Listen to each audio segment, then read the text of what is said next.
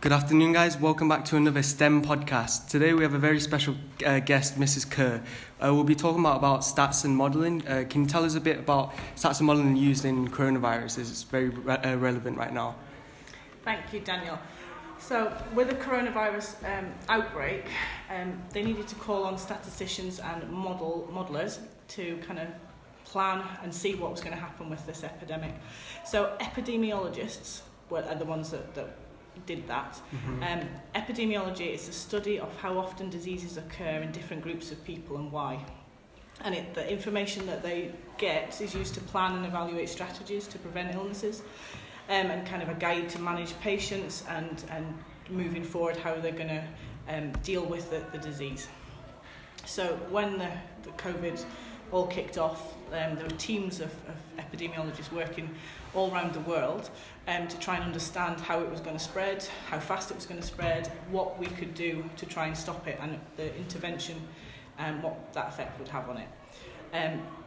Initially, they had to gather the information from China, which provided it was a bit difficult because you had to get the information from China. They weren't sure how valid it was or how reliable it was, and it was coming in real time. So that was how they started, and they started with a small amount of data, which meant they could make a very simple model, which is basically some maths written down. And as they got more data, more information, they could make more complex models. And how modelling works is you can start with a simple model that looks at the effect on a population, and then the more complex models breaks that population down into different compartments, and the more compartments you have, the more complex the model, but probably the more useful and more accurate that the predictions are going to be. Yeah. Ultimately, you want a model that can take individual members of the population and determine what's going to happen in the future for them. So that's kind of how the modelling for epidemiology kind of works. There's all sorts of factors to consider in terms of where you get your data from, how accurate your model is, and also how much confidence you have in your model. Yeah. So if they're going to assess how good their model is, they often go back and look at, did my model hold true for the period between May and October 2020? If it did, then it's probably quite likely that it's going to be accurate moving forward. Mm. Okay, and these are the kind of things that you do at A-level maths in terms of your modelling. So, yeah. Quite relevant. Seems interesting. Well, before the coronavirus pandemic, nobody really knew, not many people knew how modelling and statistics really properly worked, because people usually use modelling to say predict stocks or predict a certain thing. Can you tell us what kind of modelling they use to predict outcomes or graphs or something? What kind of things do they use? So modelling, anything, one that everybody's probably used is the modelling for online shopping. Okay, what the demand's going to be, and in what part of the country, and what type of demographic of people, and that then informs them. How do you stock? Where do you keep all your pineapples? Where do you keep all your your hummus? Yeah. Okay, are you going to need that in Harrogate, or are you going to need that all over there? So that modelling is in that kind of area. It's used for climate as well, global warming, predicting models. That's that scale, and as you said, stocks as well. Yeah. So, how much is this maths done by humans, where they've just got a sheet of paper and write it out? How much of it is now being done by computers? So that's where our modelling now is so much more accurate, and it's we can deal with so much more data because we've got computers at our fingertips. So maths modelling, maths is precise language, so we can formulate and specify and identify problems really precisely because of the language of maths. And its brevity, it's concise, there's all the rules that we use for maths. And then we've got all the rules and previous models that we've had before, and now we've got computers that will churn out the numbers and help us to solve much more complex problems that we could do without computers. So there's not many epidemiologists with a piece of paper and a pencil. So with the computers now, how much like, what extent can we take the stats to, and what extent should we take like our modelling to? Because you could model human behaviour, and then it gets to a certain point when it's not like right anymore. To like, where is that limit? I don't think it comes at the end of the model. I think it comes with what you're putting into that model as to how accurate it is. Is the data that you've based your model on as accurate and as flawless as you can get it? And by nature, data is not going to ever be flawless. So it's about being able to evaluate and understand the assumptions you've made and the limitations to your model, and not taking it as the gospel. With this current reliance on computer models, say if the pandemic had happened 20 years prior, so in 2000, how then would the effect of the statistics that we used back then have affected the actual rise of coronavirus within the population? That's a good question, isn't it? I think if we think back, we wouldn't have been able to get the data as quickly. I think that's the main thing. We wouldn't be able to transfer as much data. I'm not too sure on the whole size of the computer in that. That would be a good one to speak to Mr. Gill, our computer science teacher, about. But yeah, we've come on huge leaps and bounds with just the technology. If you think of just the technology we're using in our day-to-day life compared to before coronavirus, it must have made a huge impact on the way we've been able to deal with the virus. Yeah. You were talking about the data you put into the model, and there's been a lot of stuff about algorithms that social media companies use, and how accurate are they right? Should we let models decide so much of our lives, what we see? And hiring policies, should they be based on models to decide the best employees? That's a good question, isn't it? Yeah, there's a lot, and they take the adverts that you see, don't they, and things like that. Now it's a little bit out of my comfort zone is these algorithms and how they put them together, but it is an interesting.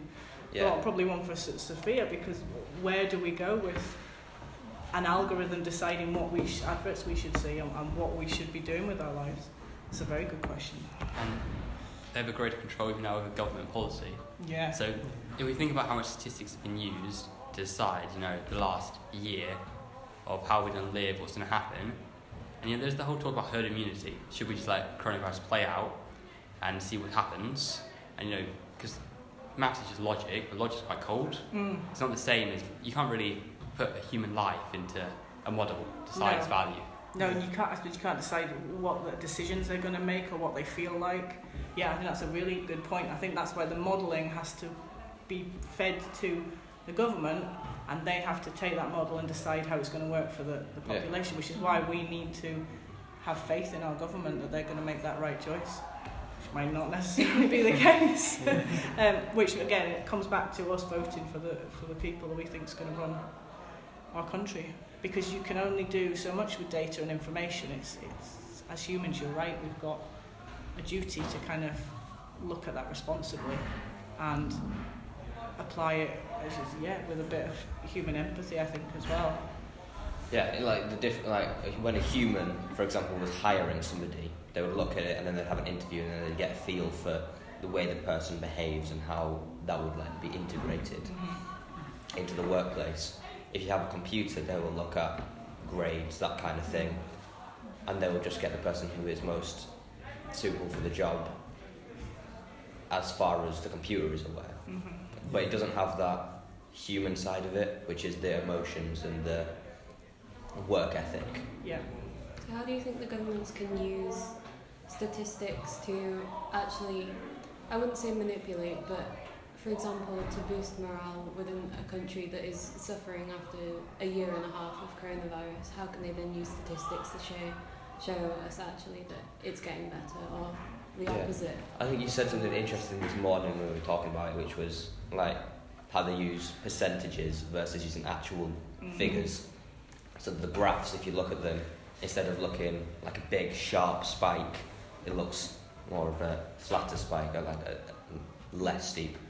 Something so it's less scary. Noticed over the course of the pandemic, reading different news articles, is that different newspapers will use different forms of statistics. One will show the percentage, whereas one will show the actual number, and therefore it's actually pretty hard to gauge which one is the correct one, because being someone who has a very limited knowledge of statistics, it almost makes it more confusing, and I think that's something which the public has had to deal with, and people who aren't as good at statistics have never before. And I think people use them to their advantage. If they want to make a shock headline, they'll report it in a different way than if they do want to encourage. And that's, I don't know, is that a media responsibility of the media in the way they report things? Because if you go to the Office of National Statistics, you can find statistics on anything in this country, and it will tell you kind of where the data came from, and it will give you the actual facts, and that. Yeah. So you can see it in the cold light of day. But then, the media, they take it and they twist it to how they want. Because we can have all the data, that's fine. We have to put it in a way that the humans can understand it, and that is the part that you can manipulate. Definitely. So, say you got data about, I don't know, ice cream sales or something ridiculous. If you look at it one way, it might seem like it's decreasing over time and it's related to something that it's not necessarily related to, but you can twist it in a different way, in a different light, to have the same data but a different meaning. Yeah, definitely. Like if you take a graph, you change the axes, and make it look much steeper than it actually is. Yeah. So I think there has to be a kind of responsibility when you're reporting or when you're presenting statistics, to make sure that it's not sensationalising what's going on. But yeah, it's been really confusing, hasn't it? With all the the data, the death rates, and the numbers, and the same with climate change as well. People can use the statistics to say climate change is happening, to say it's not happening. That's why I think as people in society, we need to understand and be able to critique the statistics that we've got out there. Plug again for A-level maths, that's why there's a big chunk of stats in there to help you do that. Yeah, you said earlier before the thing how you think it's one of the most important things you can learn. So do you reckon that for the people listening to this who might not be in A-level, who might be in GCSE or below that, or above that, how can they learn basic statistics in a way which would help them? So I think you don't need to learn basic statistics. All you've got, you need to think about where the source is, who's provided that statistic, and where the sample has come from, where's the data come from. Is it Use from common sense with it. Yeah, if it's a big sample, like when you see hair shampoo adverts and it says this made 78% of people's hairs much better, and then you look and they used like a sample size of 20. Okay, that's not, we're not going to believe that. So if the sample size is big, and if it's come from the right demographic, if they're saying all middle class people, and they haven't tested just middle class people, so it's thinking about where has that data come from, and then just looking at the numbers and seeing, because a graph can show you an increase of 1% as a super steep line if the scale on the side is been elongated. So it's a bit of common sense, and also, like you said, looking at different statistics to see what it says, and compare them.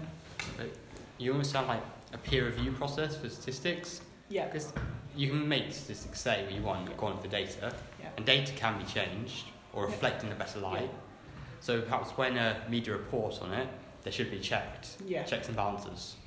Yeah, I think so.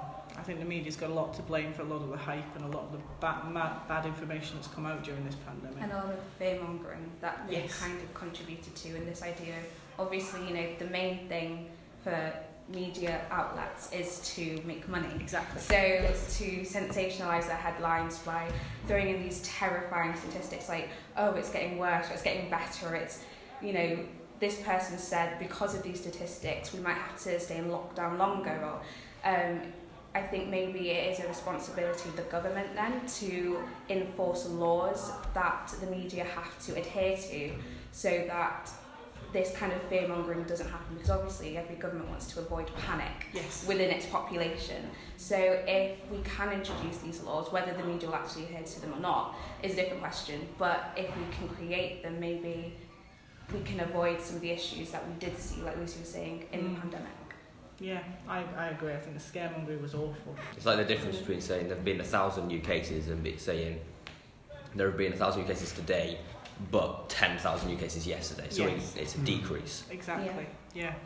And it's also not just that. I know when I look at the headline and see like there's been 1,000 cases, 1,000 in my mind seems like such a big number. And then when you compare it to a population, you're like, yeah, of like nearly 70 million. Exactly. Yeah, exactly. You know when the Prime Minister and the Chief Medical Officer were giving their like addresses to the news, and you saw all those graphs pop up, and you know when I was looking at them, I wasn't entirely sure, I wasn't sure what they were saying, and a lot of people weren't really. You saw the bits in red and you worried, and you saw the steep lines, you were like, is that good or bad? Yeah. How much do you think it's the responsibility of the people providing statistics to explain them, to be willing to? So I suppose I wonder whether the Prime Minister and his Chief Medical Officer even knew what was on the screen, if I'm honest, because they will have been sent those statistics, I would imagine. But yeah, I think, is it the duty of the people producing them, or is it the responsibility of us as citizens to educate ourselves enough to be able to understand what they're giving us? Because if you allow someone to dumb down, I suppose, what's going on, you're giving them a sense of control, possibly, whereas if you've got the education, if you've got the knowledge to critique it yourself, I think you feel much more, I know I felt much more in control when I was able to look at the numbers, and I thought, okay, I don't need to panic as much because I understand what they're saying. So I do think it's an element of education for society to understand these things. And it doesn't even have to be the big things like that, it can be really small things, like say you got 20% on a test. That is, if you're comparing it to the past, that might be a really bad grade. But let's say that the average was 1%. Yeah. You're doing incredibly well. It's exactly. Statistics can be very easily altered in everyday life to show whatever you want. Do you think the term flatten the curve was for like the wider population? How do you think people actually reacted to that? How did you feel? What did that mean to you, I suppose, is that question? When they said flatten the curve, does that mean anything? Well, I like graphs. So. You like graphs, yeah. So Fiona, did that mean anything to you when they said flatten the curve, or did it just come? I mean, I think it almost sounded as if they were going to be like, let's bring the cases down. Whereas flatten the curve in a lot of senses is like, keep it high, but not like increasing. Mm-hmm. So I think for majority of the population, that would have meant work to bring it down, whereas the government was of course like presenting it as in it's probably not possible for us to bring it down in like 2 weeks, so just try not to bring it up. Do you think a lot of people would have misunderstood? Yeah, I think so. Well, it's easy to misunderstand that flatten the curve does sound like you're decreasing the overall amount of cases, not stopping them from accelerating and increasing greater. Because you can have the exact same number, but over a longer period of time. Yes. And then the curve has been flattened, but the same number of people have died. Yeah. Same number of lives have been ruined. Yeah. I wondered if they should have reported. Well, they reported the deaths, didn't they? There was some confusion over how many, whether the deaths were COVID-related or just naturally occurring that would have happened anyway. So, but then they started reporting their deaths 28 days after testing positive. So it took them quite a while to kind of sort that out. I mean, you also had the thing with like other countries, for example, when like my family was looking at Germany versus England, they were reporting different statistics. So England was testing people after death to test if they had COVID and reporting pretty much every single death, at least for a period of time, whether patients had COVID, whether or not that was the reason for death, whereas Germany wasn't testing them after death, and they only tested them if they suspected that they had COVID. So it was like disproportionately high for England at points in time purely because of the way that they tested people, and then those statistics were like produced. So like you saw disparities across not only like newspaper reports and like media, but like governments and just what they tested. And then of course you can't compare across different countries, which is what people were doing. Yes, yeah, weren't they saying, well, our country's worse off or this country's worse off? But yeah, you're right, the statistics that were collected weren't comparable. So yeah, that caused a lot of confusion as well.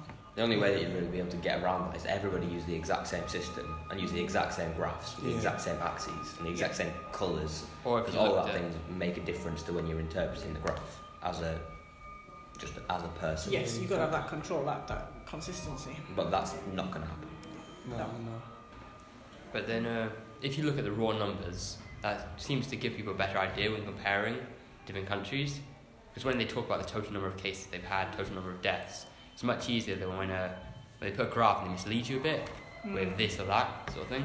Yeah. I suppose, but the thing with raw numbers is if you've got a small country like Iceland, for example, compared to, and I think we forgot to think about population density as well. Oh, you know, yeah. New Zealand has hardly any cases now, and they've been back to normal. But then everybody lives so far away, apart from each other, and so it was all those to think about as well. It was a really lots of models, lots of data coming out. Whose model was better? I think when everything kind of calms down, we can look back, and I bet the epidemiologists will look back and see which model worked, and they'll keep the best models in case we need to use them again. Okay, because we've had Ebola, haven't we? And we had swine flu outbreaks. It's highly likely that there's going to be another something in the future, just because the sheer number of humans on this earth. So how transferable are the models? Because this model is for COVID-19. Will they have made it so they can change?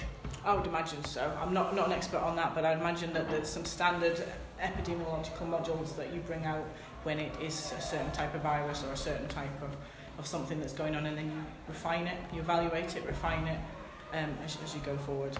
So I would imagine so. There is for climate change, and they look at kind of three main types of modelling for that.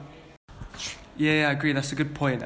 We don't have much time longer, so we're going to have to finish this off. But what can we take away from this podcast? Because obviously, you should learn a bit of stats and modelling just so you understand things. But what else can you take away from this?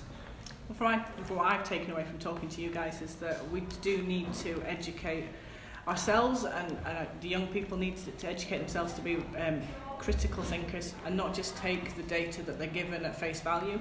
They need to think very carefully and analyse it and see whether they believe it.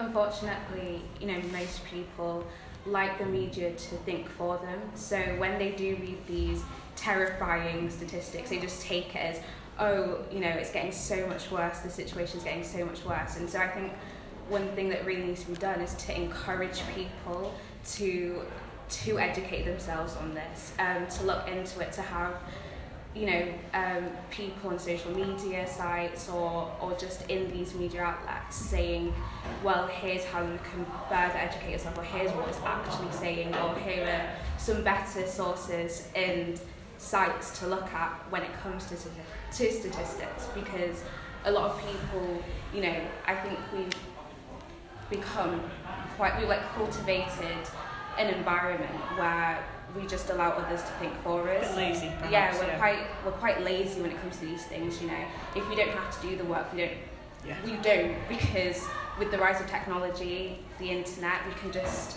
quickly scan for information and move on. So it's trying to get out of that bad habit, and you know whether society will actually take that and do that is obviously up to the individuals within the given society. But I think if more people do take that first step and the initiative to educate themselves on how to look at stats, just question why is it saying that, we can, you know, those who don't want to do that, we can probably bring that fearmongering down, because there'll be other people saying, well, actually, this is what it's really saying. You don't actually need to panic or, you know, go raid the store toilet paper. Exactly. Or the opposite of going, no, actually, you should panic. Oh, you should. Yeah. It's not fine.